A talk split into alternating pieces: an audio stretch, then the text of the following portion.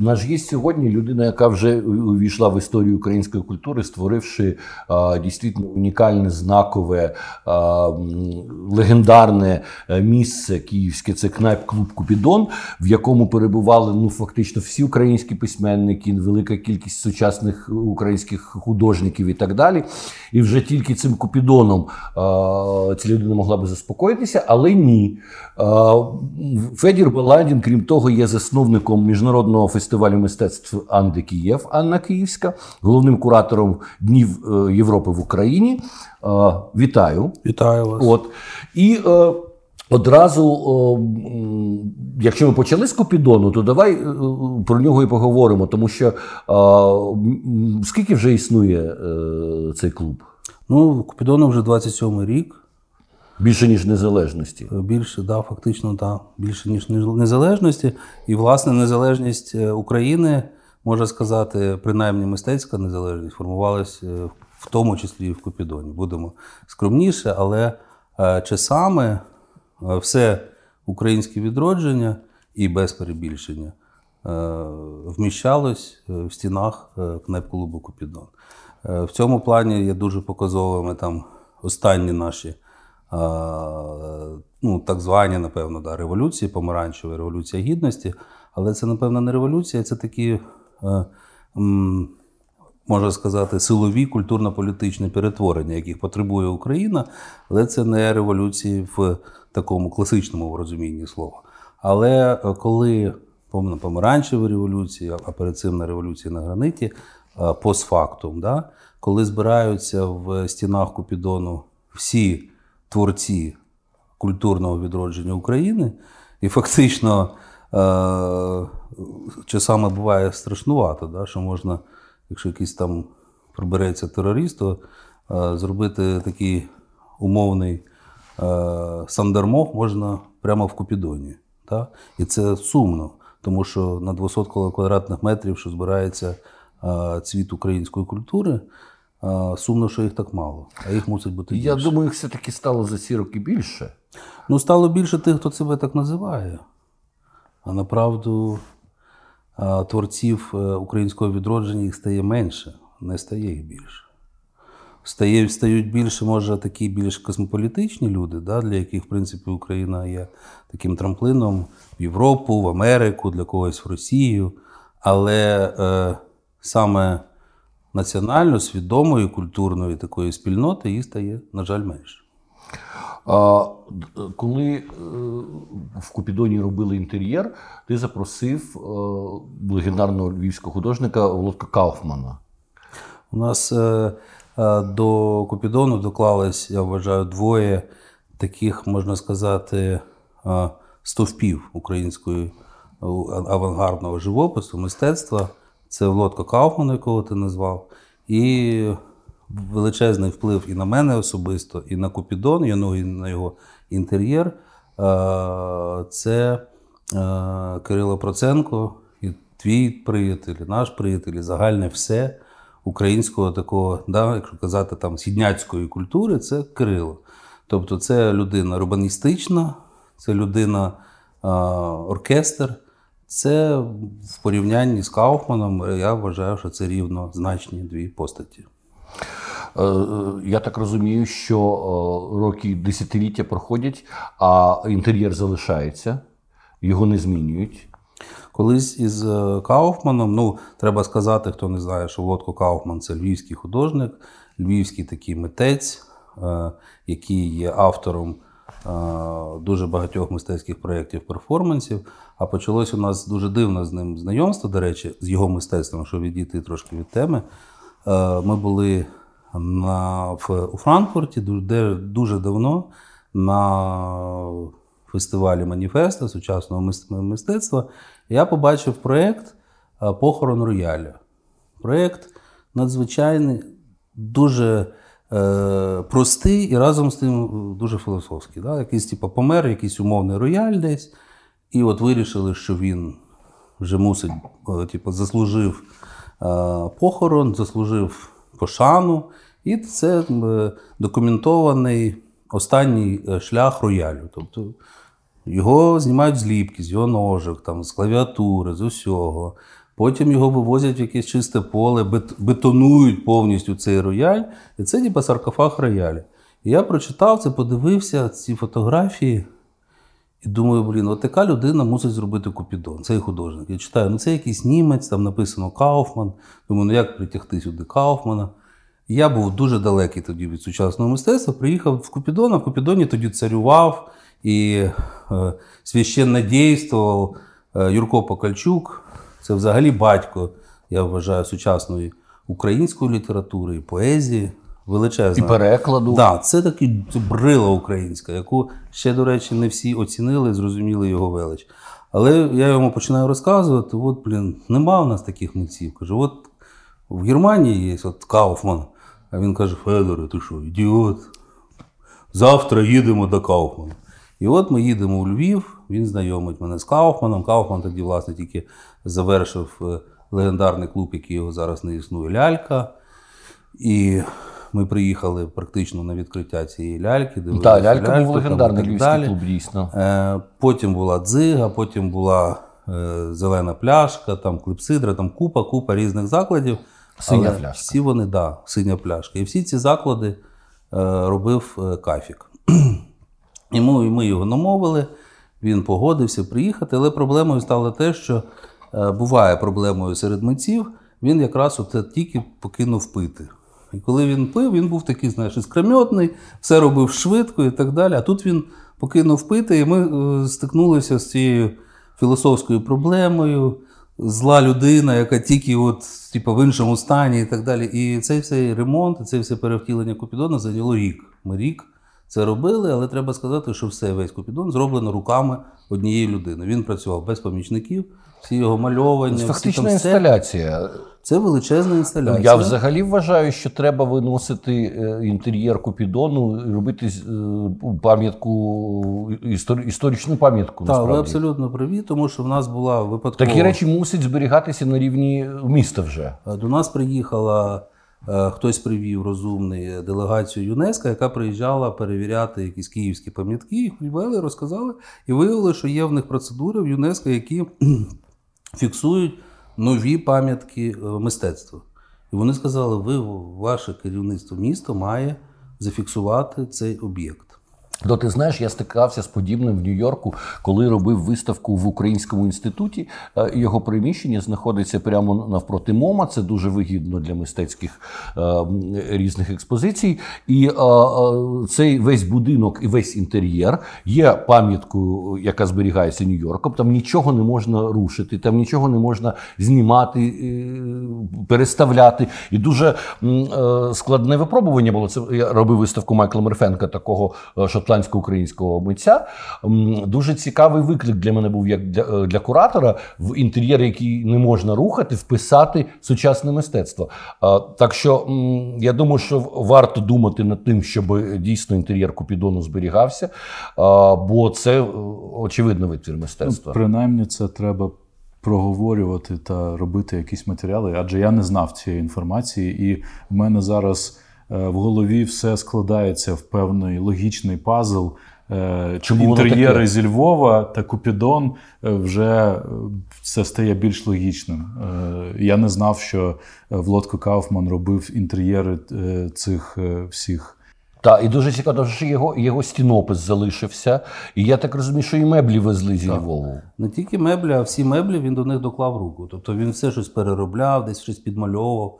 Тобто весь Купідон це є один величезний юзабільний витвір мистецтва. Так. А з першого початку і меню о, о, там окремі були позиції якраз за рецептами Юрка Покальчука. Так, абсолютно. А, а залишилися вони в меню? Чи? Ну, дещо залишилось, там у нас якісь пікантні блюда, пік, е, е, свініна пікантна, пік. Е, А пік, до речі, це він е, е, дуже хотів назвати, тому що це якраз був такий журнал політики і культури. Так. Тоді це був е, просто. Я думаю, що і нині такого рівня журналу. Це був жаль, прецедент. Да, це був Це прецедент. був прецедент журналістики, соціальної журналістики, якого дійсно на сьогодні не існує. Правда. Ну, і якщо вже завершити тему інтер'єру, то Кауфман е, дуже щасливий. Він коли приїжджає спеціально зі своєю такою ревізією. а Ми час від часу проводимо такий авторський нагляд його цього твору. І він є дуже щасливим, тому що на сьогодні, на жаль, жоден його інтер'єр не зберігся. Тобто він жива людина, очевидно, але для нього вже не виклик, і в нього вже немає амбіцій робити інтер'єри. Він робить інсталяції, робить проекти. А фактично, Купідон це єдиний в світі його проект, який є живим і який є е, підтвердженим автором, і він його постійно підтверджує, щось змінює, щось домальовує. Тобто це такий живий організм. Фактично, перший буккросінг з'явився так само в Купідоні. Тоді не було навіть такої ідеї буккросінгу. Ми не знали цього явища. Українські видавництва дарували частину своїх накладів Купідону, знаючи прекрасно, що люди будуть просто забирати їх з собою. І хтось приносив свої журнали, хтось приносив книжки, які вже прочитав. Отже, ця ідея без моди і без назви зародилася, мені здається, ну можливо, в той самий час, як і в світі вона зародилася в Купідоні. А тільки потім до нас дійшла мода на це все. І потім дуже підтримали цю ідею і вклали в ній якийсь такий філософський навіть сенс, поставили таку е, стару валізу, і вони в ці книжки вписували якісь побажання. Е, я сподіваюся, що ці люди е, у них все гаразд, але це були такі молоді, амбітні культуртрегери українські. Це Анатолій Ульянов і мені здається, Наталя Маршарова. Наташа Матар, Маршарова, да, так. І вони, мені здається, вже поїхали, їх нема в Україні. Вони нині в Америці. В Америці. Живуть, і вони підтримували цей бойкросінг, вони прям боліли за цей, за цю валізку. Вони сиділи, двоє молодих людей сиділи в засідці, в Купідоні і дивились, хто там щось підкладає чи забирає. Це було дуже потішно. І бачите, для них, і як для дуже багатьох митців, український Купідон став таким стартовим майданчиком. Ну, отже. Маючи такий Купідон, як дійсно абсолютно живий, постійно постійно функціонуючий центр мистецько-культурний, ти все-таки вирішив створювати фестивалі. Це набагато більший, більш серйозний виклик, це набагато більш е, серйозні витрати, ресурси, не тільки фінансові. Як чому ти до цього дійшов? Розумієш, що все почалося з Анни Київської, потім ти вирішив звернутися і до інших дочок київських князів з їхніх з їхніми європейськими історіями. Але з чого починалося все? Ну, починалося з того, що у мене був великий. Е, перед цим досвід е, кураторства скульптури, тому що практично 10 років я займався е, скульптором Костянтином Скритуцьким. Ви його знаєте, він класний, київський, дуже дуже київський скульптор, незважаючи на те, що він народився в Луганську. І найбільші проекти його, які зараз прикрашають які не тільки Київ, а в Україні. По Україні у нас є об'єкти. Ми зробили разом ну скажімо так, неоднозначні. З точки зору сучасної естетики, дуже неоднозначні. Так, проекти. я погоджуюсь з вами. У нас була ідея в тому, щоб в міське середовище, а це треба розуміти ті часи. Часи були досить, я б сказав, е, може, на жаль, нині щось подібне повертається, такої е, безнадійності кольористичної. Тому що була така якась сірість, така і убогість навкруги, що хотілося щось зробити таке дуже кольорове і е, контроверсійне. Тому щоб людина підійшла, і щоб це було такий, типу, споткнувся і упав просто біля цього.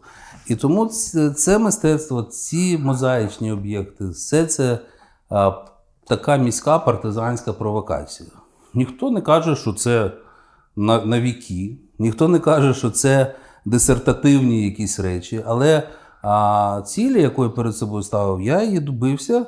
Це стало міською ознакою, це стало об'єктом must go. Тобто всі, кого привозять в Київ, приїжджають дивитись родину мать, перемать, пейзажну алею. Да? І ще декілька об'єктів, яких там не будемо називати за браком часу. Але вдалося в київському ландшафті створити таке, що конкурує з столітніми якимись об'єктами. Мушу як критик визнати, що дійсно паркова алея з усіма цими страшними зайцями і іншими звірями, які в мене визивають здригання, але народ полюбив це. Це вибір народу. Туди їздять люди з оболоні, з Троєщини, з лісового масиву, з інших міст. З інших міст. І тут проти волі народу дійсно не попреш. З лісових масивів інших міст. Так, так я сам, до речі, родом з лісового масиву, так що тут жодного снобізму немає немає в даному випадку. Ні, ні, ми говоримо про мас- масову масову культуру. Так. І, і нині Вона має абсолютне право на існування, е, е, тому що вже дійсно питання про високу культуру, низьку культуру воно залишилося в 20 столітті. Е, Так чи інакше, вся культура нині існуюча, вона мусить е, бути е, популярною, вона мусить бути зрозумілою, так чи інакше. Так, і е, зробивши е, цю серію. е, І от ми коли завершили всю цю серію, коли, коли ця серія вже е, якби стала домінуючою, та, я розумію, як киянин, що з цим треба вже закінчувати, тому що вже починається перебор. Перебор не, люб, не любить ніхто, навіть, Що люди, да, навіть люди з лісового масиву. І е, в якусь там. Е, і треба сказати, що дуже багато об'єктів, е, окрім пейзажки чи інших, е, я робив просто от, за покликом серця. Ці об'єкти не мали ніяких е, ані комерційних, ані рекламних навантажень, а просто от захотілося. Таким чином так народився, до речі, на Пушкінській.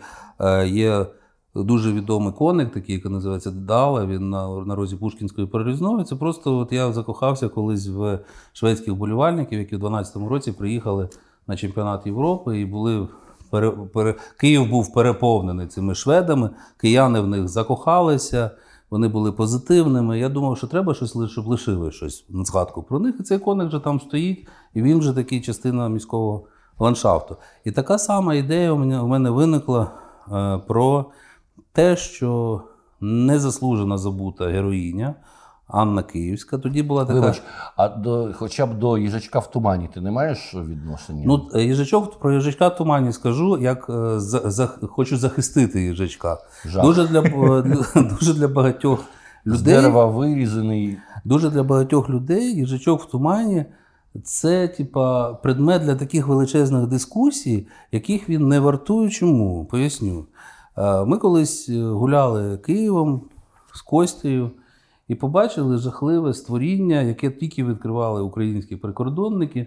Козака на, собаці, так звану скульптуру. Всі її знають. Це пам'ятник е, козак, охоронець державних кордонів. Він там Біля на розі- їжачка. Бі- Так. Бачите, вже кажуть, що він біля їжачка, хоча ну, я, і, і, і, і, слухай, це був це був ранок, це був якийсь, мені здається, осінній день, і туман спустився на місто, що буває в центрі не так часто.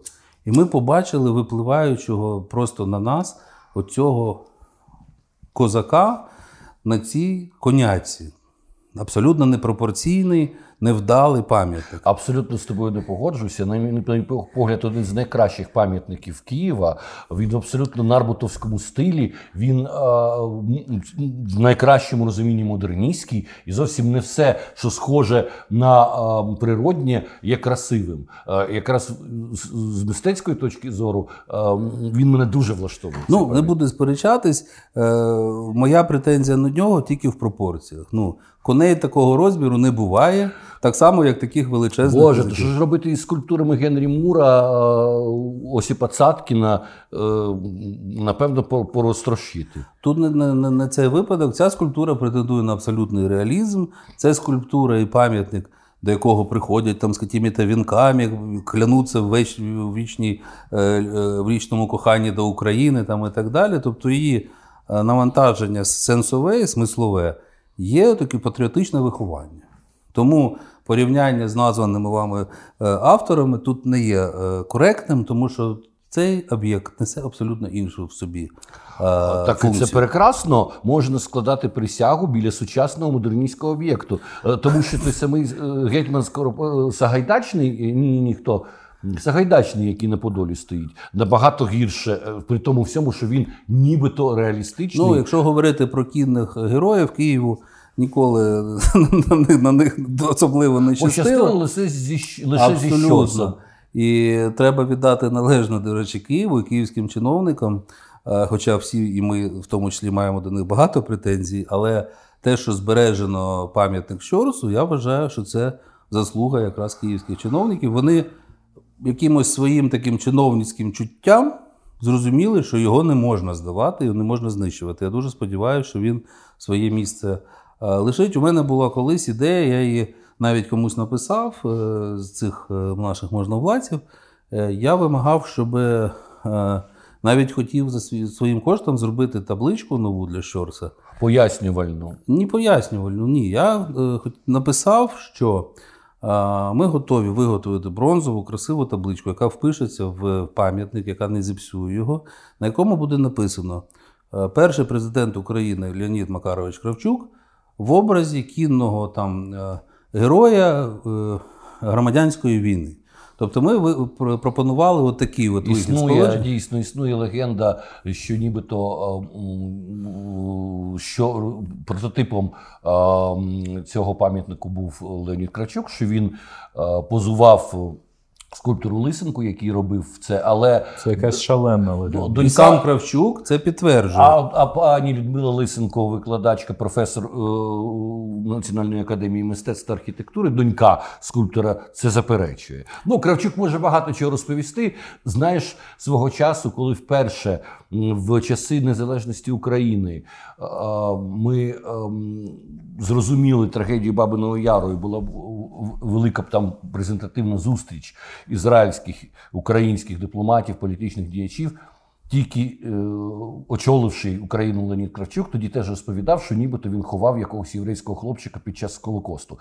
Це зовсім ніхто не зміг довести. Потім ніхто не звертався до цього. Скоріше за все, це м, така е, перебільшення, скажімо, мистецьке. Е, Леонід Макарович нас вміє трошки перебільшити. Скажу, усьому- скажу тільки, тільки дві речі на захист Кравчука, хоча я не його фанат.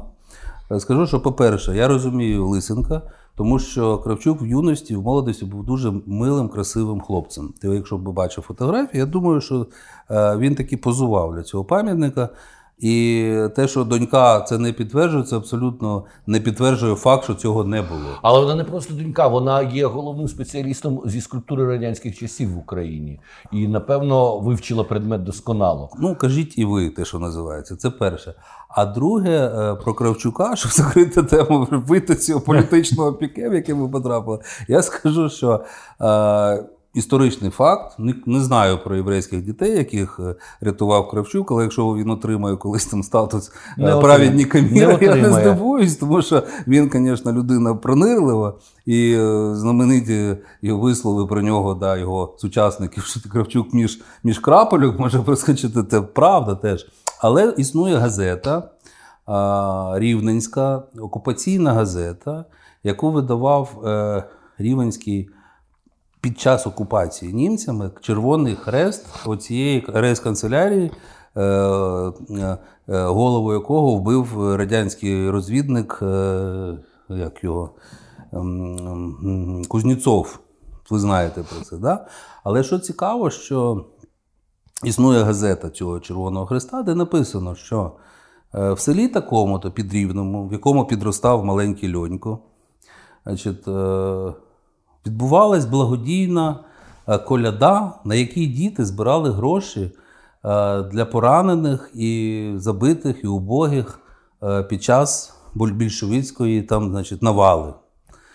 І більше всіх, там три кар- рейх-карбованці, щось таке, зібрав п'яти чи сімилітній Льонько Кравчук з села такого-то. Та-те-та-те-те. Це історичний факт, існує ця газета, і, і цей Кравчук, цей Льонько Кравчук був нашим президентом. Це Активний був з дитинства, прямо як Так, Джордж Сорос. Абсолютно точно. Так. Е, Добре, давай все Конспірологічний Та, випуск це, це, подкасту це вже да, це, це трошки навіть лякає. А давай до заглибимося далі в історію, не таку травматичну, до Анни Київської. Ну, це ще да, на тисячу років назад. Е, Там спокійніше якось все. Е, Емоційно, принаймні. Як е, написав е, Артем Полежака в нашій новій, е, в нашому новому проєкті, який ми робимо спільно з ним, це буде великий такий е, проєкт, оперний, в якому, до речі, одна наша спільна знайома буде грати і співати в одну з центральних партій. Так озвуч. І текст цей звучить приблизно так, що тисяча років минуло майже тисяча безкінечних врем'яних літ. Хто тепер правду розкаже, хто тепер правду розкаже як слід? Ніхто. Тому що ми всі знаємо, як люблять політики переписувати історію. І якщо вже минуло з тих пір тисячу років, то годі правди знати це неможливо. Анну Київську, Анну Ярославну, доньку київського князя Ярослава Мудрого в цьому проєкті виконуватиме Марія Максакова. Абсолютно точно. Я не знаю, звідки у вас така інсайдерська інформація. Це наш секрет з нею. А бачите, значить, вона з вами з ним по- поділилась. Це, звичайно, її не прикрашає, але я розумію причину, що така людина, як ви, може випитати будь-які секрети з людини творчої. Це правда. Ну, у нас інформований. Інформ... Так, Ой, проект. Поінформований. Тому культура всього. Культура всього. А, звідки в тебе цікавість до Анни Ярославни? Ну і до речі, я вам скажу, що Марія, пані Марія, опиниться в дуже крутій компанії, тому що в наших проєктах е, Анну Київську на сьогодні вже грали такі видатні акторки, як Ірина Даць, народна артистка України. Це оперна дива, вона співала у нас е, Анну. Е, Олександра Люта, це народна артистка України зі Львова, з театру Заньковецького. Вона грала в нашому проєкті Анну Київську теж у виставі е, за книгою е, Олександра Соколовського. І третя Анна Київська, яка теж була в рамках нашого фестивалю, це Ірма Вітовська, яка грала вже в найсвіжішій виставі і дігна донька Анни Київської Генриха І. Це такий великий мультимедійний проєкт, вистава, який я придумав, поставив, і там грала Анну Ірма Вітовська. Зараз вже четверта Анна Київська, Анна четверта це Марія Максакова. Так, правда. Чому вам цікава ця, ця постать? А що все почалося, до речі? От такими от партизанськими е, мистецькими рейдами, якими я займаюся в Києві, мені захотілося поставити в Києві пам'ятник Анни Київській. Чому я захотів це зробити? Тому що е, почалась така дивна тенденція у наших е, сусідів, е, почалась е, дивний зуд е, викрадання історичних постатей України. Що я розумію, що, наприклад, у них є не менше дуже класних, крутих героїв, яких треба прославляти і можна. Але вони йдуть е, шляхом найменшого спротиву, і таким чином там на Маніжній площі виникає величезний е, Володимир, який конкурує з київським Володимиром, який є абсолютно там недоречним.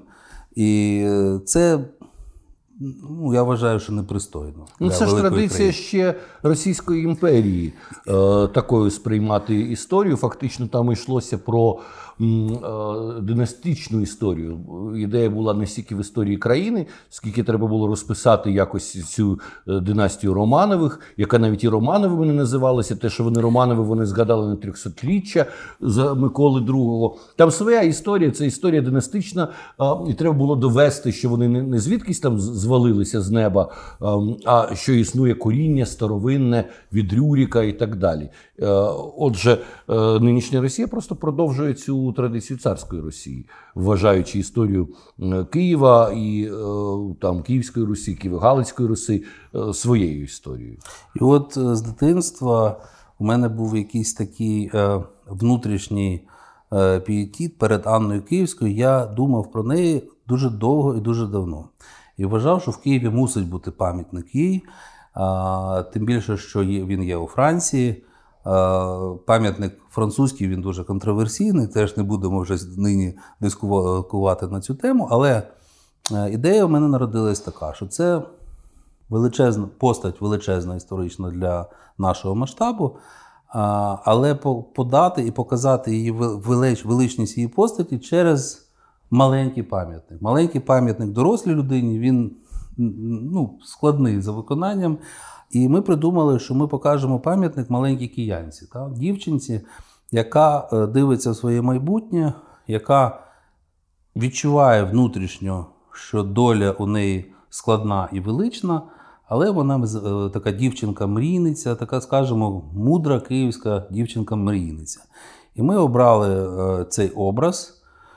Е, Я вважаю, що вдала, вдалою є скульптура, вдалий, вдалий образ е, цієї дівчинки. Якщо ми дивимося здалеку на неї, це така маленька дівчинка в короні, і у глядача збоку е, виникає питання, що це за маленька дівчинка в короні. Коли він підходить ближче, він бачить маленьку дівчинку просто в, у вінку. В ній немає ніякого монархізму, в ній немає ніякого такого пафосу. Це маленька дівчинка, образ якої передає її майбутню велич. І вибравши е, цей образ, ми обрали місце, яке Це Львівська площа, це дорога, стара, старий західний шлях. Там були на цьому місці славнозвісні жидівські ворота. Якщо, до речі, трошки торкнутися єврейської теми і середньовіччя, е, треба сказати, що вся Львівська площа, прилеглі до неї маленькі там вулички і провулички, це був єврейський квартал за Ярослава Мудрого. Уявіть собі. І ця маленька дівчинка ходила там по цих лавочках, щось вибирала. А всі найбільш екзотичні товари привозили в Київ купці і продавали в цих єврейських лавочках. Уявіть собі, е, що на той час такої волі, такого, такої свободи в бізнесі е, єврейське населення мало тільки у нас. І далі, обравши це місце, ми зрозуміли, що це західний шлях. Е, мій, Моя така фантазія була в тому, що біля маленьких якихось сел, містечок завжди є таке місце, де маленькі діти дивляться на машини, фури, якісь проїжджають повз ці місця. Для них ця дорога і оці е, машини це є щось невідане. Да? Що вони дивляться, що для них це е, якби такий погляд в якусь іншу реальність, про яку вони мріють, про яку вони хочуть побачити. І сидять ці діти там і от мріють. І оце маленька дівчинка мрійниця дивиться на цей шлях на ці ворота, через які заїжджали в Київ купці, дипломати там і так далі з заходу, тому що це зараз називається Варшавська траса. А це от вона починалась тут на Львівській площі. І от там стоїть тепер Анна Київська. І коли ми придумали цей пам'ятник, ми почали шукати це такий був проєкт е, благодійний. Ми почали шукати партнерів і почали шукати меценатів для того, щоб власне виліти, вилити цей пам'ятник в бронзі і зробити реконструкцію цієї Львівської площі, тому що вона була дуже занедбана, і цей сквер був дуже запущений. І е, в Софіївському соборі ми підготували велику презентацію цієї скульптури. Це красива, красива, це красива церемонія. Вона в таких світлі, в димах виїжджала з брами Заборовського, цей пам'ятник. Це була така театралізована постановка, в ній грали декілька дітей. Е, Сюжет був в тому, що маленька дівчинка іде. Е, по своєму маршруту в майбутнє. Включаються ліхтарі в абсолютній темряві. Маленька дівчинка заходить в браму Заборовського, відкривається брама, включається така пафосна музика, дим, світло, і звідтам, зайшовши туди живою маленькою дівчинкою, звідтам виїжджає вже готовий пам'ятник їй. Тобто, це така була історія, такий був катарсис. Люди стояли і ридали. І саме на цій презентації випадково опинився французький підприємець Бертран Кост, який тут робив якісь величезні в Києві гешефти в Україні. І він, ридаючи, підійшов до нас, спитав, очевидно, хто тут главний. Підійшов, сказав: Я хочу, щоб цей пам'ятник був в Києві. І фактично взяв на себе меценатську функцію завдяки ньому, завдяки цій людині. Е, цей проєкт став можливим. І виходить, що ми поки готували все це робили, е, зрозуміли, що це не просто відкриття пам'ятника, а що треба, сказавши А, говорити А і Б, і В, і так далі. Ну, така реакція е, французького громадянина абсолютно непроста, і вона має. Е, основу в розумінні французами своєї власної історії. Треба сказати, що Анна Київська, Анна Ярославна дійсно була постать унікальна в історії Європи, не лише Франції, на відміну від багатьох інших князівин, які десь там за когось виходили заміж, народжували дітей. Анна Ярославна свого часу стала першою королевою Франції, яка ем, керувала країною. Фактично, після смерті свого чоловіка вона була регеншою при своєму сині, і певний час дійсно мала всю королівську владу. Вона підписувала якісь е, документи, які дарували землі ем, єпископства, монастирям е, і так далі. І під час славнозвісної або сумнозвісної столітньої війни за е, наслідство королівства Британії, якраз Анна Київська була прецедентом, які про які говорили і в Лондоні, і в Парижі, тому що згадаємо, значить, в Британії вирішили, що через через жінку може передаватися право на корону. А у Франції сказали, що ні, такого ніколи не було. Передається тільки через тільки чоловік може бути королем, не може бути королева. І якраз Анну Київську тоді е, піднімали її персону як прецедент той, що були вже е, випадки, коли короле, коли Францію е, керувала саме королева, саме жінка. Отже, для взагалі історії європейської, а значить і світової, ця персона має велике значення.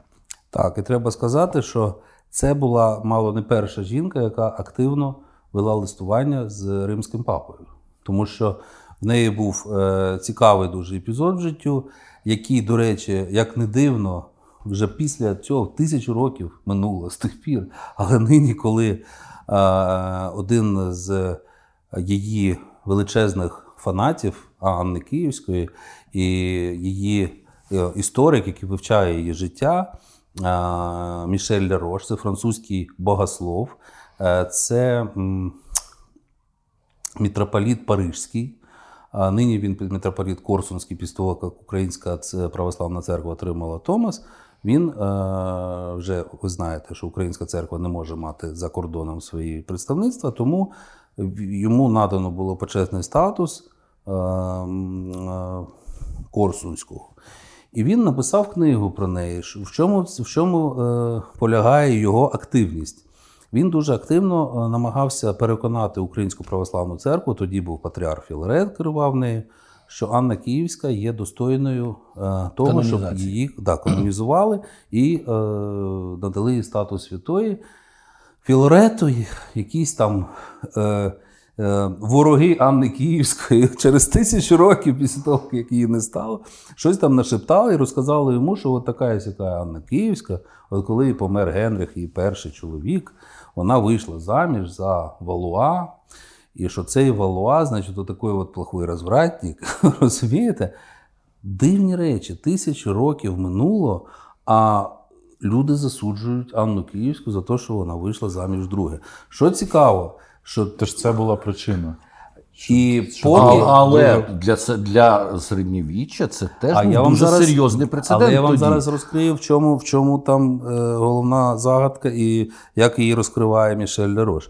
Але перед цим скажу, що у нас е, директор французького інституту вишуканий, неоднозначний е, е, чоловік, сучасний, дуже сучасний. Він в приватній розмові сказав, що. Ну от ми, французи, не можемо її простити, що вона вийшла заміж друге за для середньовічної історії це неймовірний скандал. Коли ти вже дружина короля, ти да. ти не можеш не можеш жодним чином зменшувати свою о, соціальну ситуацію. Да. Тому що королі вважалися богообраними, вважалося, що о, знамено французьких королів, знаменитого Оріфлама, вона взагалі о, несе сакральне значення. Вона приносить не тільки перемоги в боях, а доторкнувшися до неї, можна вилікуватися від прокази, наприклад. Це було абсолютно інше суспільство. Він наказував вилікував. Він І вийти заміж за графа, будучи королевою Франції, вийти заміж за графа, це був дуже скандальний е, поступок свого часу, дуже скандальна витівка. І от в 21 столітті двоє людей: один монах, а другий. Е, сучасний керівник французької е, культурної інституції сходяться на думці, що вона Отака от гріховодниця. От що цікаво.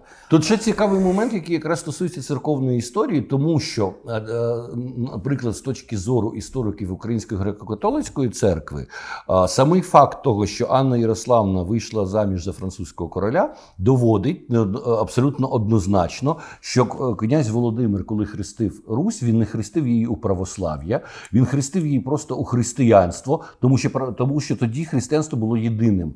І дійсно розкол між е, Константинополем та е, Римом відбувається вже за часи правління Ярослава Мудрого. Коли Анну Ярославну віддавали за короля Франції, це була єдина церква. Ще патріарх Константинопольський і Папа Римський не передали одне одного анафемі. І, Отже, ми маємо прецедент того, що потім історію писали з точки зору православії і католицизму як окремих конфесій. А за часів Ярослава Мудрого це ще була єдина конфесія. І отже, дійсно, Анна Ярославна доводить те, що Володимир хрестив е, Русь у християнство, а не у православ'я, як нас навчають постійно. Так, абсолютно правда, тому що навіть е, е, книги, які везла з собою, богословські книги, яка вона везла з собою. Тільки єдина книга зберіглася на сьогодні. Це так зване Ремське Євангеліє. Ремським Євангелієм книгу назвали вже пізніше. Фактично, був, це був такий молитовник, який Анна привезла з собою з Києва. До речі, це єдина доведена книга історично з славнозвісної бібліотеки Ярослава Мудрого. Тобто бібліотека зникла, а оця єдина книга, яка існує, яка зберігається в Рейській бібліотеці. І от що цікаво, що на цій книзі потім декілька поколінь французьких королів присягали на вірність Франції. Тобто абсолютно правий е, пан Костянтин, що дійсно це була одна єдина релігійна територія. Так, це правда. Але щоб вже реабілітувати Ганну Київську, ще раз розказати про Мішеля е, Лероша, е, французького історика і богослова, скажу, що він доводить історично, доводить документально, що Анна Київська виходила заміж за Валуа виключно з політичних мотивів. І цей шлюб називався в ті часи, була практика так званих білих шлюбів, е, коли чоловік і жінка великого високого походження одружувались для того, щоб об'єднати зусилля, землі, політичний вплив і так далі, і зафіксувати статус-кво певний. А треба знати і розуміти карту тогочасної Франції. Е, невеличка територія, там, може не більше е, нинішньої там, якоїсь Київської області, а навколо неї все землі Валуа. Тобто це був величезний землевласник, величезний е, магнат тогочасний. І е, для Анни це був політичний крок, яким вона гарантувала трон для свого сина Філіпа І. Його ім'я теж, до речі, дуже цікаве, тому що ім'я грецьке, ім'я, яке Анна привезла з Києва. І абсолютно нове було ім'я для французів. У них була велика суперечка з Генріхом І, як назвати їх первіска, але вона вона настояла, вони назвали його Філіпом. І це ім'я, як ви знаєте, у Франції дуже прижилося. І там покоління і покоління Філіпів вже потім були і у Франції, і в багатьох інших країнах е, е, Європи. А першим монарха назвала Анна Київська ім'ям Філіп. І от е, цей білий шлюб, цей політичний такий союз. Дозволив а, дозволив Анні зберігти за своїм сином трон, дозволив Анні дочекатися його повноліття і офіційної коронації на французький престол. А е, одною з великих і важливих е, е, важливих аргументів, які доводить Мішель Лерош, в тому, що вони були обидва молоді в дітородному абсолютно віці, у них не було дітей спільних. Тобто, це вже важливий аргумент. При тому, що у Анни вже було четверо дітей на той час, а у Валуа було їх там не не раховано. Там десь семеро чи восьмеро дітей. От така історія. Як е, розвивається фестиваль Анна Київська? Е, ну, е, Мені, як засновнику фестивалю, з одного боку, дуже легко. Чому поясню? Тому що про Анну, на жаль, інформації дуже мало. У нас нема. Ну, більше, ніж про інших дочок Ярослава Мудрого. Так, да, більше, ніж про інших дочок, а ми ми до них, до речі, повернемось. Але якщо казати про Анну, величезне поле для діяльності. Тобто, все, що ми робимо, ми робимо. Е, е, як сказати, вільно, тому що, е, на щастя, ми можемо придумувати нові українські міфи, і це важливо. Ми їх творимо. Як сказав Юрко Лисенко, наш славнозвісний позаяк, український письменник, коли ми видавали е, наш літопис фестивалю, він написав, що е, ці люди створюють нову українську ідентичність і новий український міф. Так, ми розуміємо, що дуже багато речей ми вигадуємо. Ми ми, е, спираючись на якісь достовірні джерела, щось домислюємо, щось фантазуємо, але ми створюємо нову українську ідентичність і нові українські історичні такі міфи. так. І е, завдяки цьому руки в нас розв'язані, ми можемо робити е, в цій в цій царині все, що завгодно. Ще більше у нас розв'язані руки у фестивалях, які ми зараз е, починаємо. Це Єлізавета Фест. Ви знаєте, що друга донька Ярослава Мудро була королевою Норвегії і Данії певний час. Анастасія, яка була королевою Угорщини. І найбільш цікава, найбільш загадкова постать це Агата. Ви знаєте, що при дворі Ярослава Мудрого до довший час е, жив і е, харчувався при ньому е, такий собі Річард, вигнанець, який мав всі всі права на британський трон, на британську корону. І Ярослав його тримав біля себе. І в певний час, коли з'явилось таке історичне вікно можливості, він відправив його в Британію, снабдивши грошима і всім, що потрібно, посохом. Да? Але і дав заміж йому Агату, свою доньку. І вони поїхали туди. На жаль, він дорогою дуже захворів. Трон він британський отримав, але був так, те, що називається халіфом на годину. На жаль. Але в історії України, в історії Київської Русі, цей історичний факт є. І ми його хочемо розкривати. І ми на цьому ґрунті вже знайшли, треба сказати, консенсус з британською амбасадою, тому що минулого року е, на дні Європи. Е, британська амбасада представляла саме Агату як свого історичного персонажа. І ми дуже горді цим фактом. У них була велика дискусія всередині амбасади, вони там з кимось консультувалися там і так далі. Але в результаті британська амбасада виступала під прапором Агати, доньки Ярослава Мудрого. І я вважаю, що це одна з величезних заслуг і е, досягнень е, саме нашого фестивалю. Ну, прямо скажемо, що е, визнання британською амбасадою Агати е, князівною Київською це ще зовсім е, нічого з точки зору професійних е, професійно-історичної науки, тому що в професійній історичній науці дійсно сама постать Агати, е, про яку дуже мало відомостей в джерелах, вона ще визиває велику кількість питань. Не можна сказати, що це питання вирішено в історії, але це питання вирішено дійсно політично. Згоден з тим, що ми тут маємо справу з міфом. Ми маємо право на міфи, і в той чи інший спосіб вся історія з Ярославом Мудрим і з його доньками нам доводить те, що Україна справді є частиною європейської цивілізації. Нам не треба цього придумувати. Це абсолютно так і відбувалося. І е, з цього природний спосіб виростає е, поява е, Днів Європи в Україні. Скоріше, твоя цікавість до Днів Європи в Україні це такий маркер нашої присутності в європейської цивілізації. А що це за подія взагалі Дні Європи в Україні? Як вона відбувається? Чи вона відбувається тільки в Києві, чи взагалі по Україні? Ну, цікава історія, тому що в якийсь час День Європи було засновано 18 років тому за указом президента тодішнього е, Леоніда Кучма, коли він обрав європейський розвиток, європейський вектор розвитку України, він придумав і таким волюнтаристичним рішенням сказав, що третя субота е, травня це буде День Європи в Україні. Ні до якої дати, ні до якої конкретної якоїсь події цей День Європи не відноситься. Це просто от таке рішення.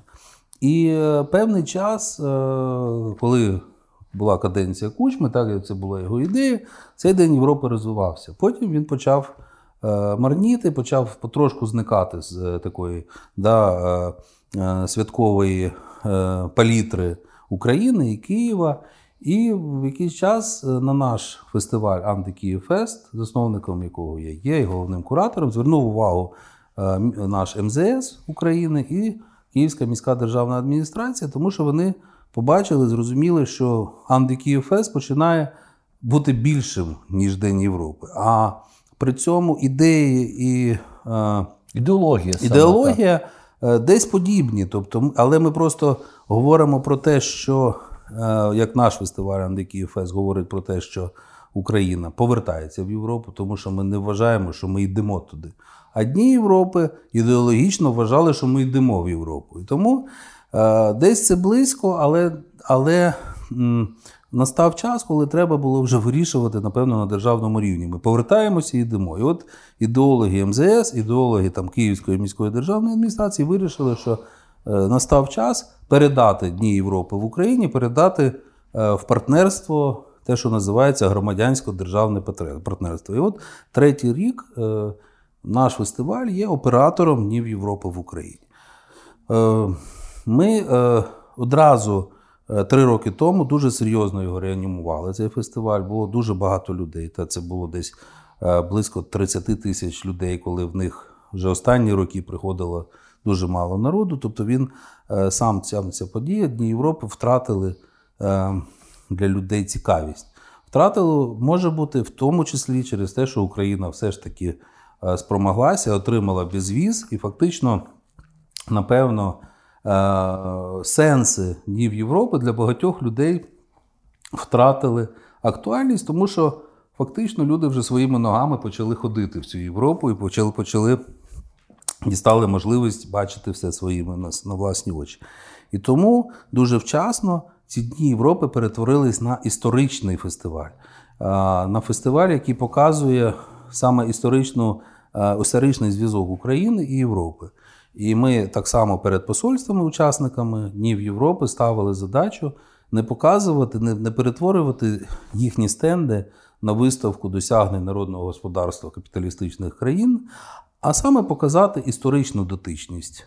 І це спрацювало. І всім амбасадам дуже сподобалася ідея, що ми пішли від політики, прийшли в культуру, прийшли про те, що ви кажете, в історію. Але все ж таки це більше, якщо говорити про історичність чи не історичність, да, про в даному випадку ми кажемо про агату. Наша та задача фестивалю. Розвиток культурної дипломатії, не історії як науки. Ми всі знаємо, що історія така така дівчинка вітряна. Ми знаємо всі, що історію у нас ще за наших часів переписували вже багато разів, ще за нашого покоління. І е, підручники історії в школі поміняли вже за цих навіть 26 років, вже рази 4 чи 5. Тому ну, ну давайте е, подивимося на це серйозно. Тому що історія не є дівушка вітряна, історія це є історія, але підручник історії це зовсім не те, що історія. Тому що я кажу про да, підручник я кажу історії про фактично це набір певних штампів, міфів, які формує громадянина, який дитині пояснює, чому вона мусить любити цю землю, чому вона мусить йти на війну е, за цю землю. В кожному підручнику історії дуже багато ідеології, на відміну від історії як науки, яка існує тільки як історія всього світу, а не окремих держав. І там вже це просто це просто різні історії. Тому що мені як історику за фахом ем, неприємно чути, коли так говорять про історію. Одна справа історія держави, історія в підручнику, інша справа історія як наука, і це достатньо е, чітка і точна наука. Тобто дослідження не супроводжують ці ваші активності. Досліджують. Зараз розкажу чому. Я вже розказав вам про е, історика і письменника Мішеля Ляроша, книгу якого зараз готуємо до друку, вона вийде у видавництві Пінзель. Але історичну частину е, нашого фестивалю, який має до тої дотичність не тільки для фестивалю Анди і вже до Днів Європи, е, почало українське видавництво Лаурус. Яке в результаті величезної такої, можна навіть сказати, спецоперації складної знайшло можливість переконати Е, французького історика Філіпа Делорма, який є людиною дуже складною. Те, що ви кажете про істориків, от він є абсолютним е, портретом е, середньостатистичного успішного історика. Людина, яку неможливо ні в чому переконати, яку треба довго-довго-довго і нудно намовляти, і потім він може бути, зголоситися. І так і вийшло. Він зголосився і передав права на видання своєї книги, яка називається Анна Київська дружина Генріха І, передав видавництву Лаурус. І ця книга в блискучому виконанні е, і в блискучих ілюстраціях Олега Грищенка в перекладі Івана Рябчія вийшла в, у видавництві Лаурус. Ця книга стала бестселером. Я не знаю, чи є вона ще в книгарнях чи ні. Хто не знає і хто хоче дізнатись правдиву історію Анни Київської, дуже рекомендую цю книжку. Але це була перша така е, е, розвідка для нас, як для фестивалю, е, лишити певну певну літературну пам'ятку після проведення фестивалю. Це є важливим, тому що українські фестивалі, які проходять, вони здебільшого, на жаль, робляться так на коліні дуже швидко. І вони як проводяться, так і минають, ніхто не знає, що це було. Таким чином, ми придумали, що на кожного нашого фестивалю мусить лишитися якась Е, важлива літературна пам'ятка. І першою такою значною літературною пам'яткою була книга Анна Київська, дружина Генріха І. До речі, пояснював Філіп Делорм, чому книга називається так, таким довгим Анна Київська, дружина Генріха І. Каже, що якби я назвав книгу просто Анна Київська, каже, її б ніхто не купив. Чому? Ви розумієте, каже, у нас е, в історії Франції королев було дуже багато.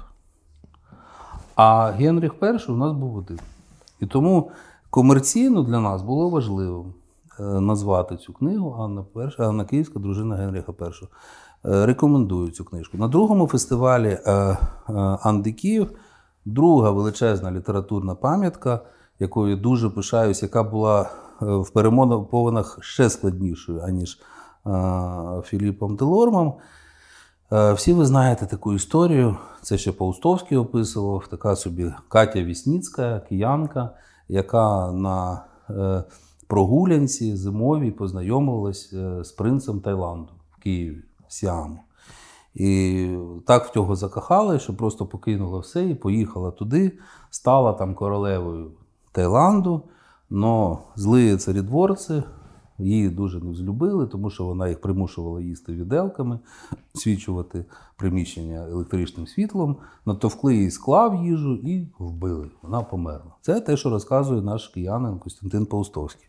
Я, прочитавши це в київських розказах, довго чухав голови. Мене просто так я так злостився на цих тайських значить, е, царідворців, що я хотів розібратись до кінця, що ж там відбулося. І е, поїхав спеціально в Таїланд розбиратися з цим питанням. І що ж я з'ясував? Це славнозвісна поїздка була. Ти був настільки натхнений, ти ще привозив різних подарунків. Навіть у мене до нині є краватка зі слонами, яку ти привіз з того Таїланду. Дуже так. приємно, що ви що ти її бережеш. І я там познайомився з її онукою, нашої Катерини, але у Паустовського вона Весницька, а направду її звали Катерина Десницька. Е, це юна українка, народжена у Луцьку, яка дійсно, лишившись, ставши сиротою, е, трагічно обставини її родинного життя, вона збідніли такий шляхетний аристократичний рід, вона дворянка. Але в 905 році від е, нещасного кохання покинула Київ, де вчилася в Е, Фундуклеївській жіночій гімназії, покинула Київ і поїхала на війну, на Далекий Схід, на русько-японську війну. Воювала там, була сестрою милосердя, проявила якісь е, чудеса героїзму, е, їй вручили жіночий Георгіївський хрест. Уявіть собі, це для дівчинки 17-літньої. Я я навіть не, не уявляю. Е, як їй було страшно, але при цьому яка вона була відчаяна, і і оце нещасне кохання загнало її в просто е, стан, коли людина не боїться померти. І от, коли е, закінчилась досить плачевна для Росії ця русько-японська війна, ви все знаєте, як це було. Знову ж таки, пропаганда в Петербурзі представляла цю Е, поразку як перемогу, як завжди робиться там. І в е, Зимовому дворці влаштували величезний бал. На цьому балу були присутні георгіївські кавалери, в тому числі жінки.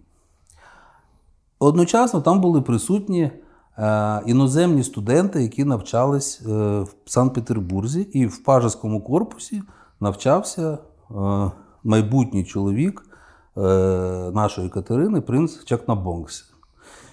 Вони зустрілися, потанцювали, закохалися, е, любов. Він зробив їй пропозицію одразу на наступний вечір. Він приїхав в Київ просити її руки, тому що в Києві жив її брат Іван, її дядько, який, до речі, був начальником комерційної служби Південно-Західної е, залізниці. Уявіть собі, людина була не бідна. І якщо б було більше часу, я про нього розказав. Це дуже цікава історія. Але е, вона зголосилась вийти за нього заміж тільки при, при одній умові, що він прийме православ'я. Уявіть собі. І він погодився, і вони поїхали з Києва, поїхали в Константинополь. І в соборі, який для українців вже став сакральним, цей собор Георгія, в якому ми отримували Томос, наша Катерина Десницька е, похрестила свого майбутнього чоловіка. Вони поїхали в Сіам. Він був перший в черзі на престол, тоді був ще живий старий король Чакнавонгси, і вона е, дуже прийшлася до двору, дуже її полюбила її мачеха, особливо коли вона народила коли вона народила е, спадкоємця, спадкоємця престолу. Але потім е, сталося те, що завжди буває в азійських країнах. Справа в тому, що е, принц, її чоловік, який, до речі, тоді вже був головою Генерального штабу Таїланду, який був міністром оборони Таїланду, якусь там знайшов собі дівчинку 16-літню тайку, з якою катався по озерах на яхті. І пояснював нашій українці, нашій Катерині Дісніцькій, казав, що ну розумієш, ми ж тайці, ми отакі, ми поліамурні, ми не можемо жити постійно з одною дівчиною. А вона, як справжня українка, казала, що як це, це неможливо. І вона зажадала розлучення. Вона розлучалася через британську юридичну компанію в Бангкоці, відсудила величезні якісь там гроші від е, королівського двору Таїланду. І незважаючи на те, що до неї приходили там міністри двору і казали, ну нам не треба скандалу, давай ми там тобі призначимо якусь пенсію тихенько, і все, і уході. Вона сказала: ні, я хочу верифікації міжнародної розірвання шлюбу, отримання грошей і так далі. Потім вона вийшла замуж з американського е, великого бізнесмена, жила певний час в Америці, але як велика і е, справжня жінка померла в Парижі. Ось така історія в неї, нашої Катерини Десницької, яка практично правила Таїландом. Ну, Таїланд був і залишається буддистською країною. Буддисти, скажімо так, єдиного Бога не, не відають. У них багато різних є і богів, божеств, амітаб і, і, і, і всяких решта сущностей. І абсолютно я не подивований цією ідеєю, що мені здається, тайський принц спокійно міг прийняти християнство, вважаючи, що він просто поклоняється ще якимось іпостасям своїх богів. Так само, як ти знаєш, що зображення. Богородиці свого часу в Азії його сприйняли абсолютно нормально, тому що побачили в ньому е, в образі нашої Богородиці просто образ е, ем, одної з богинь, ем, яка в Китаї називається Тара. В Тибеті називається Тара, в Китаї називається Гуанінь. Це просто там жіноча аватара Будди. Отже, у них специфічне ставлення до цих цих релігій. А нещодавно, до речі, в тайському королівстві відбулася теж історія, коли одна з тайських принцес одружилися на багатому євреї, і потім вони приїхали і при тайському королівському дворі робили якісь єврейські, іудейські традиційні ем, свята, і це теж абсолютно спокійно всі сприйняли. що ну чому б і ні. Їм багатообожникам легко з цим живеться. Так, правда, абсолютно. Але тоді трошки було традиці... більш традиційне в них е, уява, і це був королівський двір. І тому це, е, цей факт того, що е, принцек Чекнебоксе прийняв християнство, лишився тоді таємницею. Але всі ці історії, всю цю родинну сагу розказала онука нашої Катерини Десницької, принцеса Наріса Чекнабонса. Е, впливова нині е, е, аристократична представниця, яка живе прямо в палаці королівському, з якою я познайомився дуже дуже величезним чудом, тому що я намагався з нею зустрітись, писав їй листи і так далі. Не отримував від неї ніяких відповідей.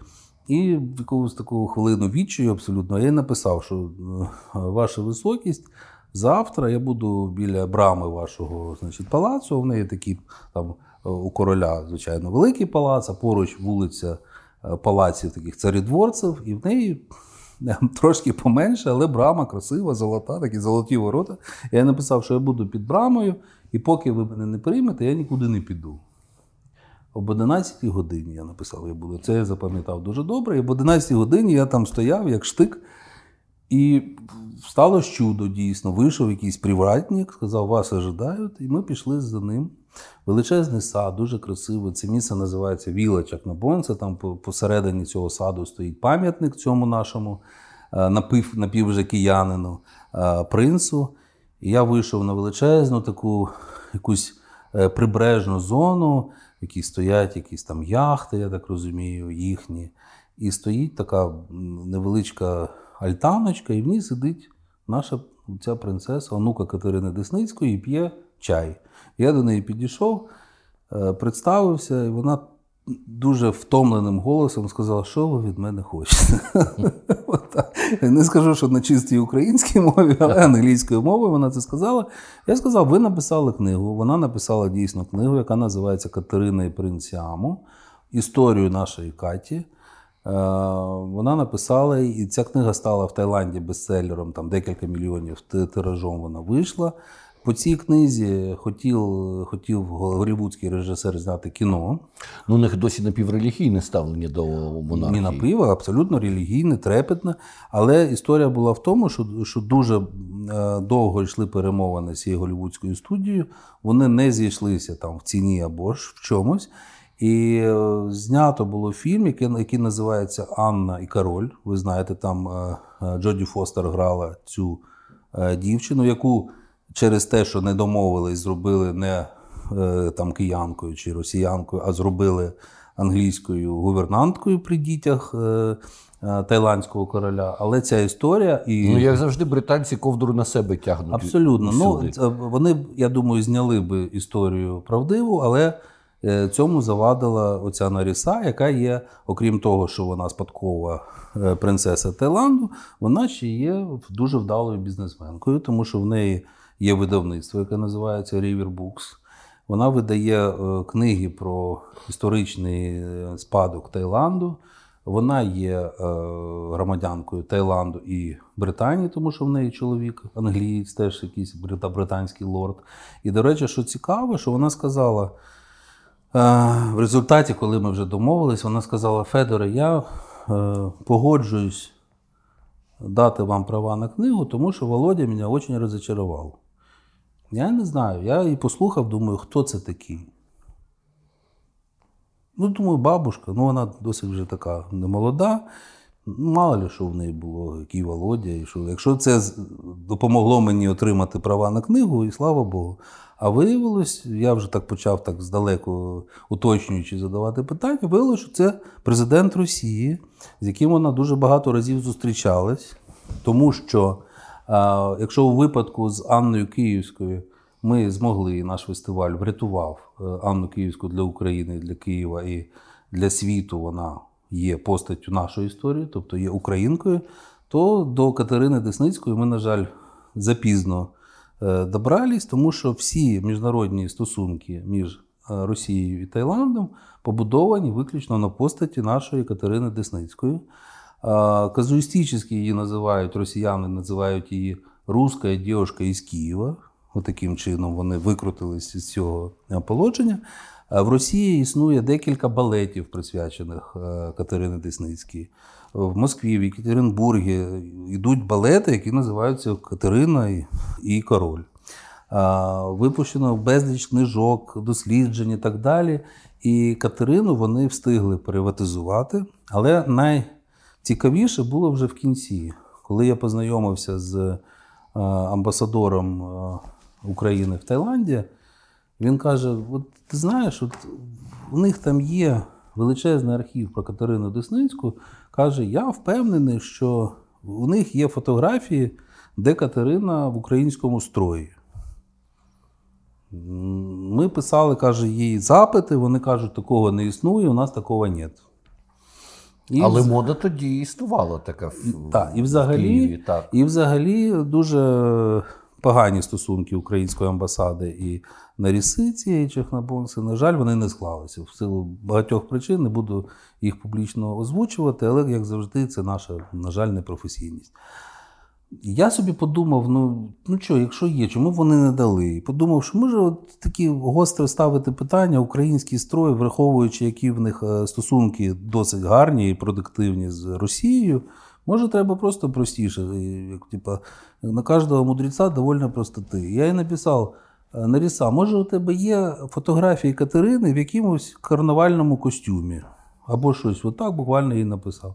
І вона висилає мені Ну, цілий цілий стос фотографій, в яких Катерина в абсолютно українських строях, в цих всіх бусах, е, намистах. Намистах. І коли цю книгу ми видали, і ця ця фотографія стала однією з центральних цієї книги, хоча в тайському виданні цієї фотографії нема. І ми приїхали, було багато серія презентацій по Україні. І третій Андикіїв був присвячений, до речі, Катерині Десницькій, тому що наш фестиваль він дуже такий гендерний. Тобто ми е, прославляємо сильних жінок України. сильних. І коли ми привезли книгу і презентацію, виставку про Катерину Десницьку і виставляли в історичному музеї краєзнавчому Луцька, підійшов дядечко, такий, який спеціаліст по е, краєзнавець там чи на народно, народної творчості, так це ж Волинське. Волинська вишивка, і це все наше. І почав показувати просто довідки свої ж фотографії.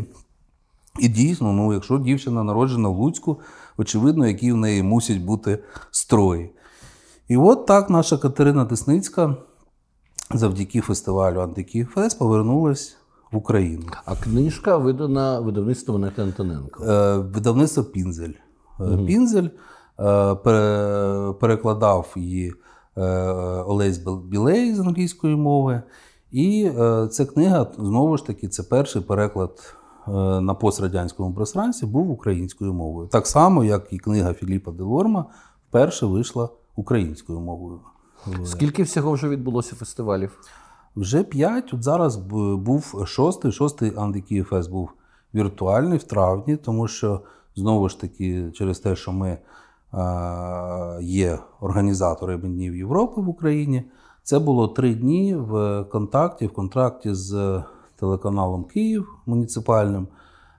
Повністю всю програму, яку ми підготували для шостого фестивалю, було показано по телевізору. Ну, Фактично, ми не втратили нічого, окрім того, звичайно, що вживу бачити певні мистецькі події приємніше і цікавіше.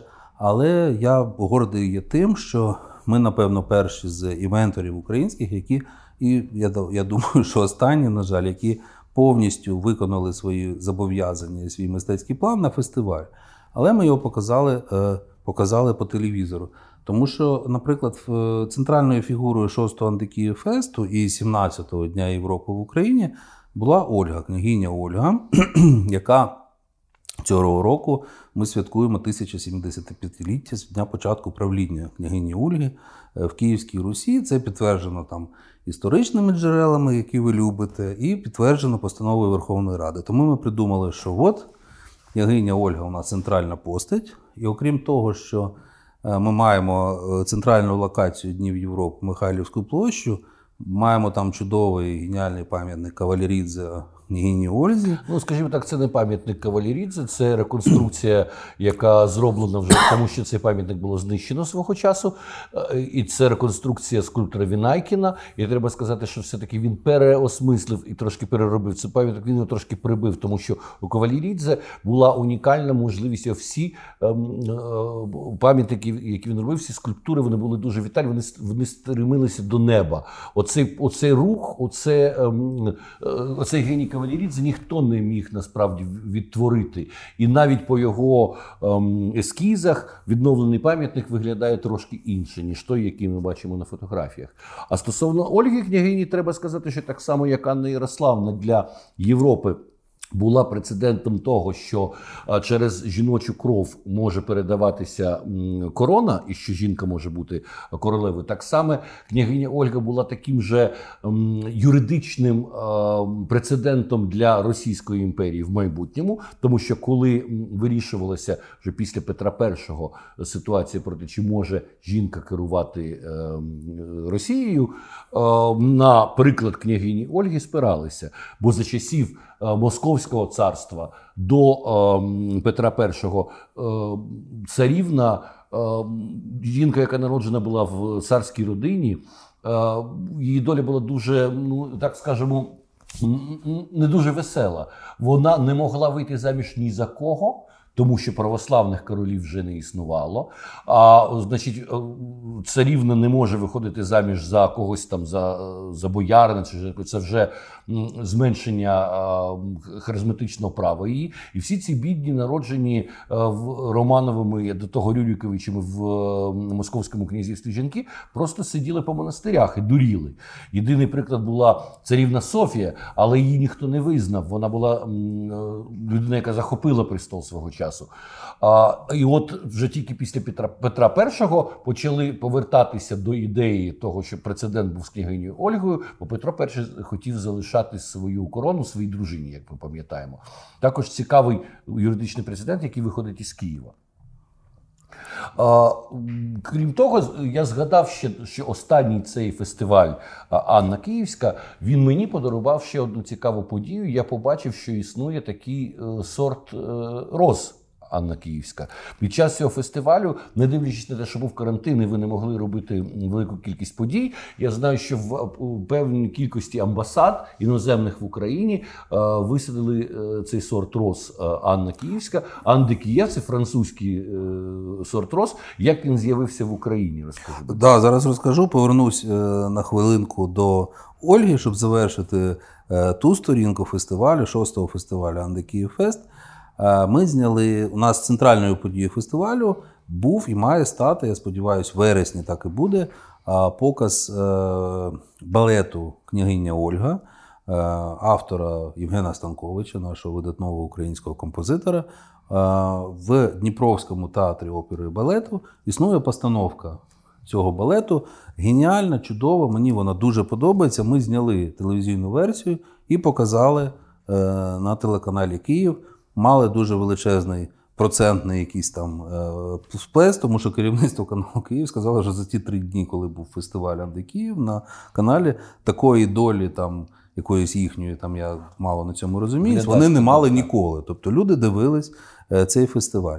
І окрім того, що ми показали балет, ми показали вперше в Україні показали український дубляж е, фільму Юрія Ільєнка, княгиня Ольга, тому що ви знаєте, що за радянських часів не дозволили його дублювати українською мовою, але родина там своїми силами, своїм коштом дублювала його, і ми його показали цей фільм на каналі Київ на День Європи в на честь е, річниці правління в Україні княгині Ольги.